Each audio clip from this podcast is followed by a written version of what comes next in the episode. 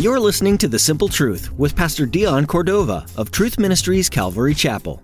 Now, Barnabas had given up Corona and reefer for something far more stimulating a relationship with Jesus Christ.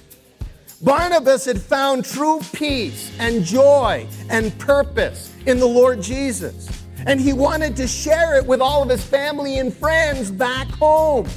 In fact, this was his message no Jesus, no peace, but know Jesus and know peace.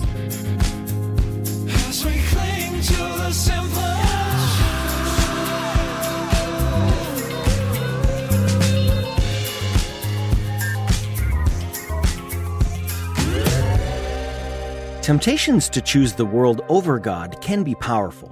But have you ever thought about how your relationship with Jesus has transformed your life? In today's message, Pastor Dion discusses how Barnabas' life changed when he came to know Jesus. Worldly possessions might temporarily fill your desires, but nothing will fulfill your life like Jesus does. Only He can achieve the needs of our lives. Will you be tempted? Absolutely. Even Jesus was tempted. Put your eyes on Jesus and He'll satisfy your needs. Now let's join Pastor Dion in the book of Acts, chapter 13, as he begins his message Light to the Gentiles.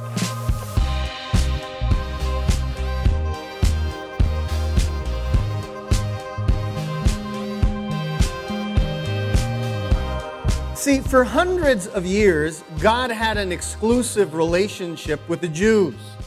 God gave the Jews temporary salvation, temporary forgiveness, you know, through sacrifice and through the temple. He had that exclusive, unique relationship with them and gave them those temporary salvation and temporary forgiveness.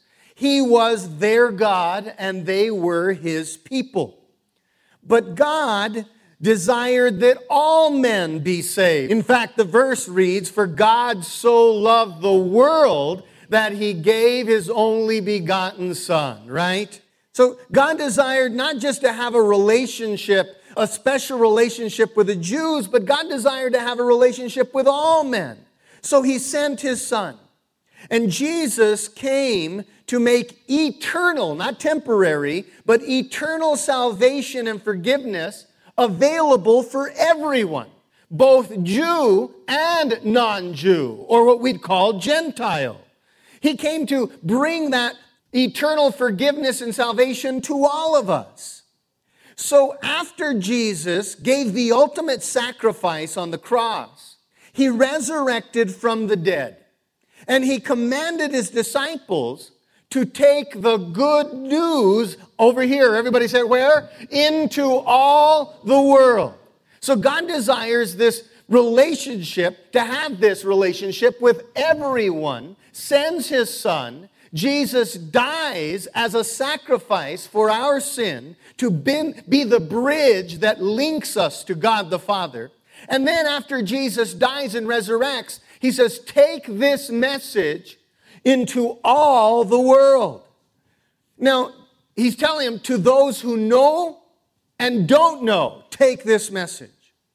Now, after Jesus told his disciples that, it took seven years for Peter to finally obey. I mean, you know, he gets this wonderful message of forgiveness and salvation. Jesus sends him out, and it takes seven years. Hard headed. But finally, Peter ventured a few miles out of Jerusalem to a place called Caesarea, that was still in Israel, by the way. And Caesarea was a Roman occupied city, and Peter ventured to that city, and there Peter preached about salvation in Jesus to a household of Romans.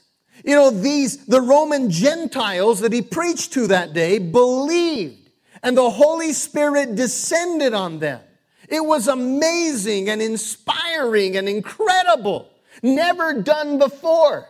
The gospel reaching non-Jews. And the fact that God was endorsing it by, you know, having the Holy Spirit descend on them. Now you think Peter would have continued to reach out to the rest of the Gentiles. But instead, he went back to the Jews in Jerusalem. And, you know, we can all say, ooh, forget it. Why, wouldn't he go? But he didn't. But over in Syria, this was one country over on Israel's border. Over in Syria, Barnabas and Saul were teaching and coaching a whole church full of Gentiles. Romans, Syrians, Ethiopians. You see, the gospel had reached over there finally through someone else. And many people, many Gentiles were coming to know Jesus. This guy, Barnabas and Saul, were there coaching and teaching them about living a Christian life. And the church in Syria was exploding with new believers, Gentile believers in Jesus. And then the church leaders there in Syria were stirred by the Holy Spirit to expand and multiply ministry. We can't contain it all for ourselves, they said. We should get this message out to other Gentiles. And they should be applauded right there, right? So here's what they did they sent Barnabas and Saul, the guys who were coaching and teaching them, they said, We're going to send you out as missionaries to go take this gospel to other areas. So Barnabas and Saul take off from Antioch, Syria. They catch a, a sailboat and they sail to the island of Cyprus. Everybody said out loud, the island of what? Cyprus. And so they, they head over to the island of Cyprus. And so they're on their way. Barnabas invited his young nephew, John Mark, to come along and assist them. Now, John Mark was Barnabas's sister's son. That was his nephew. And, you know, she was a woman, John Mark's mom, Barnabas' sister, was a woman who followed and supported Jesus' ministry back in Israel.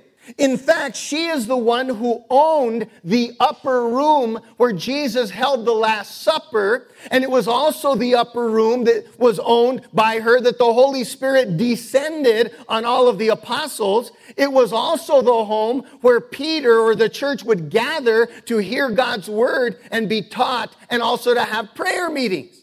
So her son John Mark is invited with the uncle Barnabas and Saul to go to Cyprus in this missionary venture to share the gospel with other Gentiles.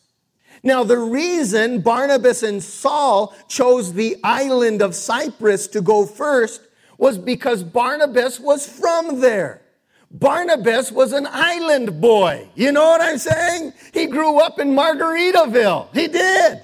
He wore dreads and a knit hat and a flip flops and roach clips and always said, Come on, come on. Barnabas was an island boy. Now, Barnabas had given up Corona and reefer for something far more stimulating a relationship with Jesus Christ. Barnabas had found true peace and joy and purpose in the Lord Jesus. And he wanted to share it with all of his family and friends back home. In fact, this was his message. No Jesus, no peace, but know Jesus and know peace. That was his message. So you can think like many of us who once we came and to the Lord Jesus Christ and experienced his peace and experienced his forgiveness and experienced the power of the Holy Spirit in our lives, we wanted to take that to our families, our friends. We experienced a, a special joy. He wanted to do the same. And he wanted to tell them, hey, listen, uh, before there was no Jesus and no peace, but now I know Jesus and I know peace. So Paul and Barnabas with John Mark, you know, cross the island, sharing that Jesus is King and Savior. That in Jesus there is forgiveness and salvation and relationship with God the Father. So all over the island, they shared it. And the message was well received.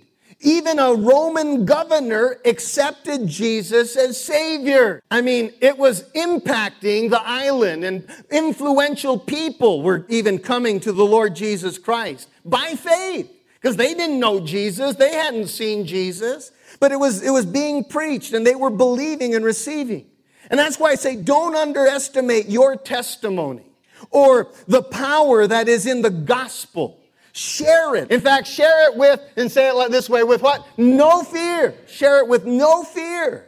Because the apostle Paul later wrote and urged us like this in Romans 1:16. Read it with me. For I am not ashamed of the good news about Christ.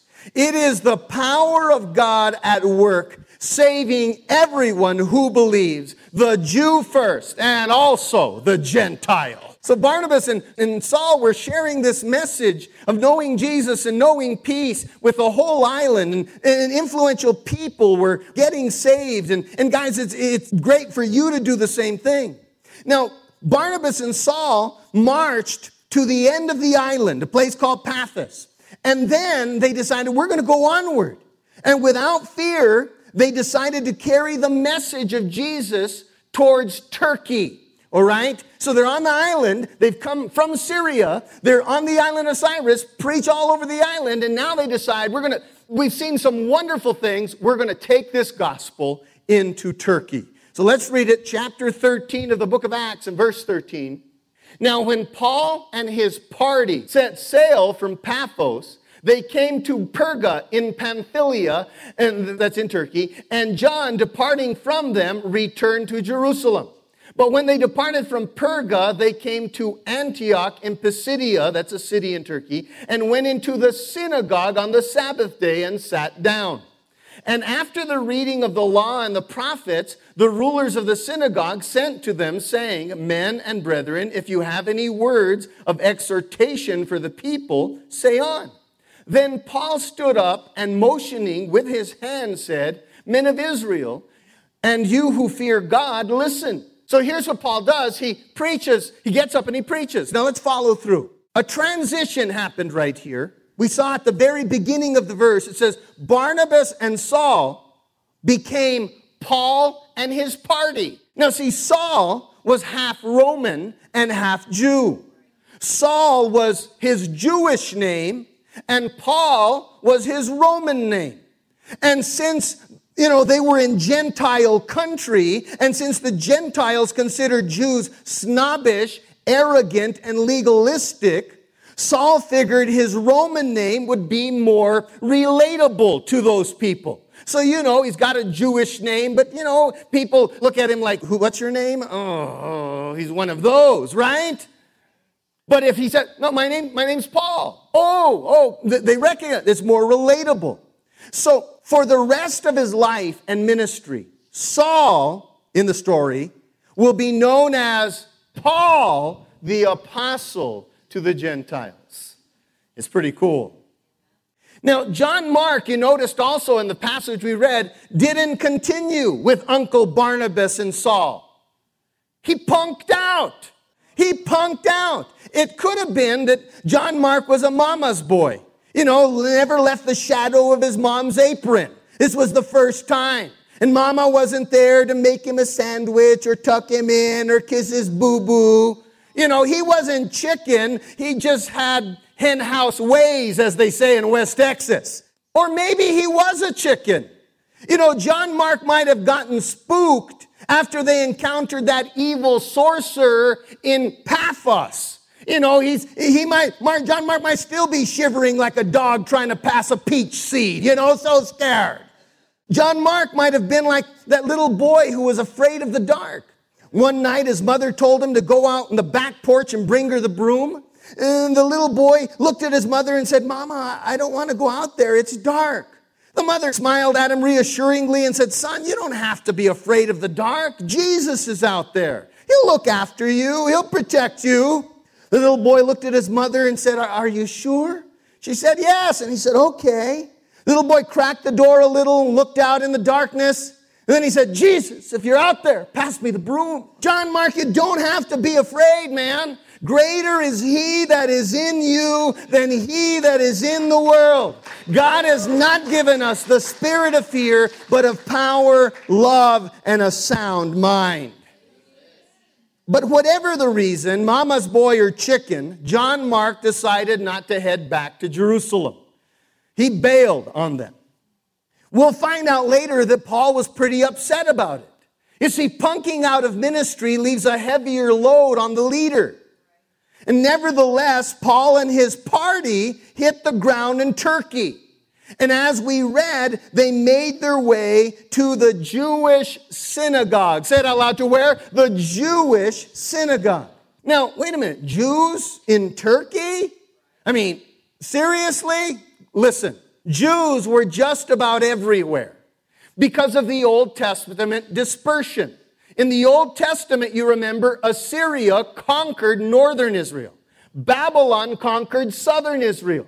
They displaced all of these Jews. They took them away as captives. It was called the diaspora. They were spread out throughout all of the globe. And reigning conquerors and reigning kingdoms, you know, just kept, you know, taking them on. So they were everywhere. And see, so there's these Jews who are in Turkey, and these Jews hadn't heard or known about Jesus. They're too far removed from, from, from what happened. And so Paul had this rule. Paul had a rule share the good news with the Jews first. That was always his rule. So the one place he knew he would find Jews was at the synagogue on the Sabbath day. So when they got to Cyprus, that's the first place they went when they got over to Turkey, he figured the Jews have to hear it first, so I'm going to go to the synagogue. That's the place I'm going to find Jews. So he went there on the Sabbath. And as they sat down for the service, after the usual music and reading part of the synagogue service, it was customary to ask visiting rabbis to share from the scriptures. So they asked, Would you like to share? And we read it. Paul took the opportunity and shared about Jesus. Paul started with all the Old Testament prophecies that predicted the Messiah. Paul established that Jesus fulfilled every single one of them. Over 300 prophecies Jesus fulfilled. And as if 100% accuracy of the fulfillment of prophecy wasn't enough, Paul said, God raised Jesus from the dead. Now I'm going to read the last portion of Paul's sermon of what he shared with them that day, but I'm going to read it in the New Living Translation. Here's what he says. Paul, this is the last portion of his message. Brothers, you sons of Abraham and also you God fearing Gentiles, this message of salvation has been sent to us. The people in Jerusalem and their leaders did not recognize Jesus as one of the prophets had spoken about. Instead, they condemned him. And in doing this, they fulfilled the prophet's words that are read every Sabbath. They found no legal reason to execute him, but they asked Pilate to have him killed anyway. When they had done all that the prophecy said about him, they took him down from the cross and placed him in a tomb. But God raised him from the dead. And over a period of many days, he appeared to those who had gone out with him from Galilee to Jerusalem. They are now his witnesses to the people of Israel. And now we're here to bring you this good news.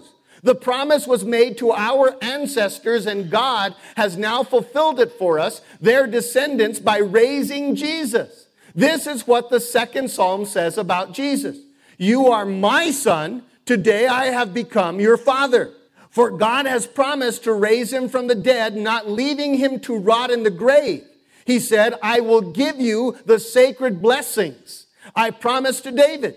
Another psalm explains it more fully. You will not allow your Holy One to rot in the grave. This is not a reference to David, for after David had done the will of God in his own generation, he died and was buried and is with us. His bones are still here and his body's decayed. No, it was a reference to someone else, someone who God raised and whose body did not decay. Brothers, listen. We're here to proclaim that through this man, Jesus, there is forgiveness for your sins. Everyone who believes in him is declared right with God something the law of Moses could never do. Be careful. Don't let the prophet's words apply to you. For they said, Look, you mockers, be amazed and die. For I am doing something in your own day, something you wouldn't believe, even if someone told you about it. So Peter preached this sermon, talked about all the prophecies and how Jesus fulfilled them.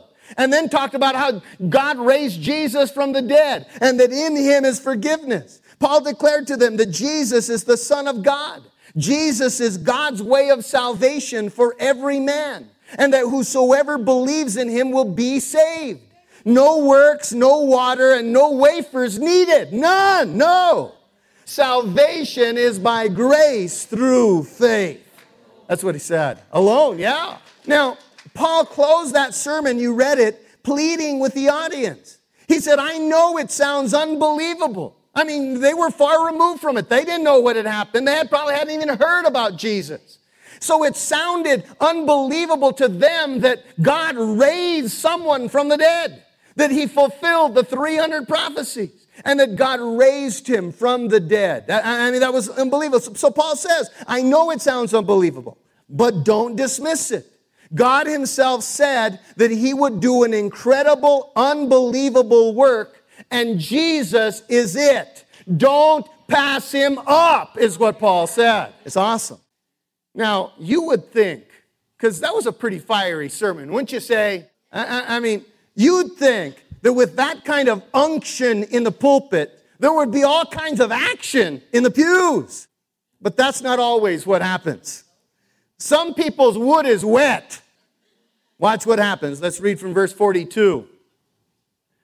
So when the Jews went out of the synagogue, they just left. So when the Jews went out of the synagogue, the Gentiles begged that these words might be preached to them the next Sabbath.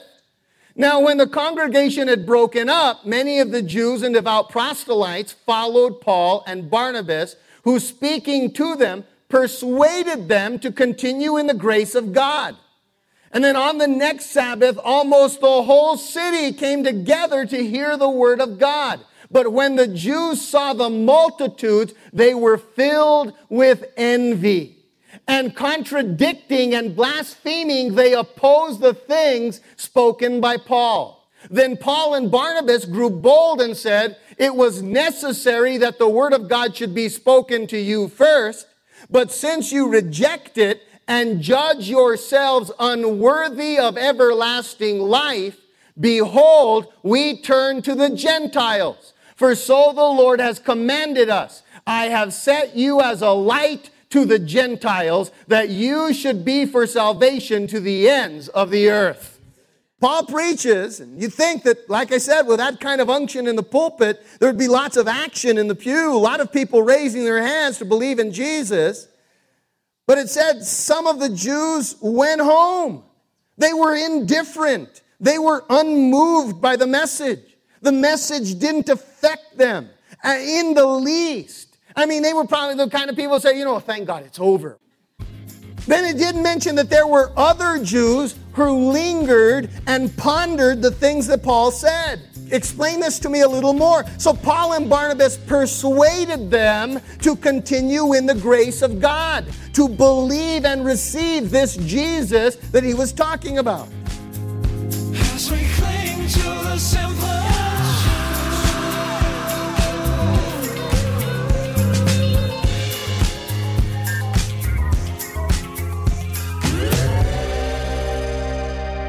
Our time with you is coming to an end today on The Simple Truth, but we're so glad that you joined us for Pastor Dion's teaching in the book of Acts. There's much more to learn from the life of the early church, so we hope you'll tune in again. If you're listening in the Espanola area right now, we would like to extend an invitation to you. Come join us for our weekly services at Truth Ministries Calvary Chapel. Come by at 9 or 11 a.m. to spend time with us in worship, Bible study, and fellowship. We also meet on Wednesday evenings for a Bible study at 7 and Saturday evenings at 6:30. You'll find directions and more information about Truth Ministries Calvary Chapel when you visit tmcalvary.com. If you can't make it in person, you can still join us virtually through Facebook Live. Just follow the link to our Facebook page at tmcalvary.com and tune in this Sunday at 9 or 11 a.m. While you're at our website, you'll also be able to access our archive of previous teachings on various books of the Bible by Pastor Dion. Just click on sermons at the top of the page to open our audio archive or visit our YouTube page to experience the service through video. Feel free to share these links with anyone in your life that you think might benefit from hearing the simple truth of God's Word. We're so glad that you joined us today on The Simple Truth. We encourage you to read ahead in the book of Acts and discover more about the disciples and how the early church got started. Then join us next time for Pastor Dion's continuing verse by verse study right here on The Simple Truth.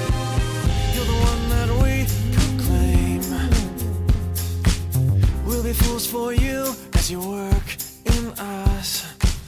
May your power show in the deeds we sow. Let us join our hands, and together we stand.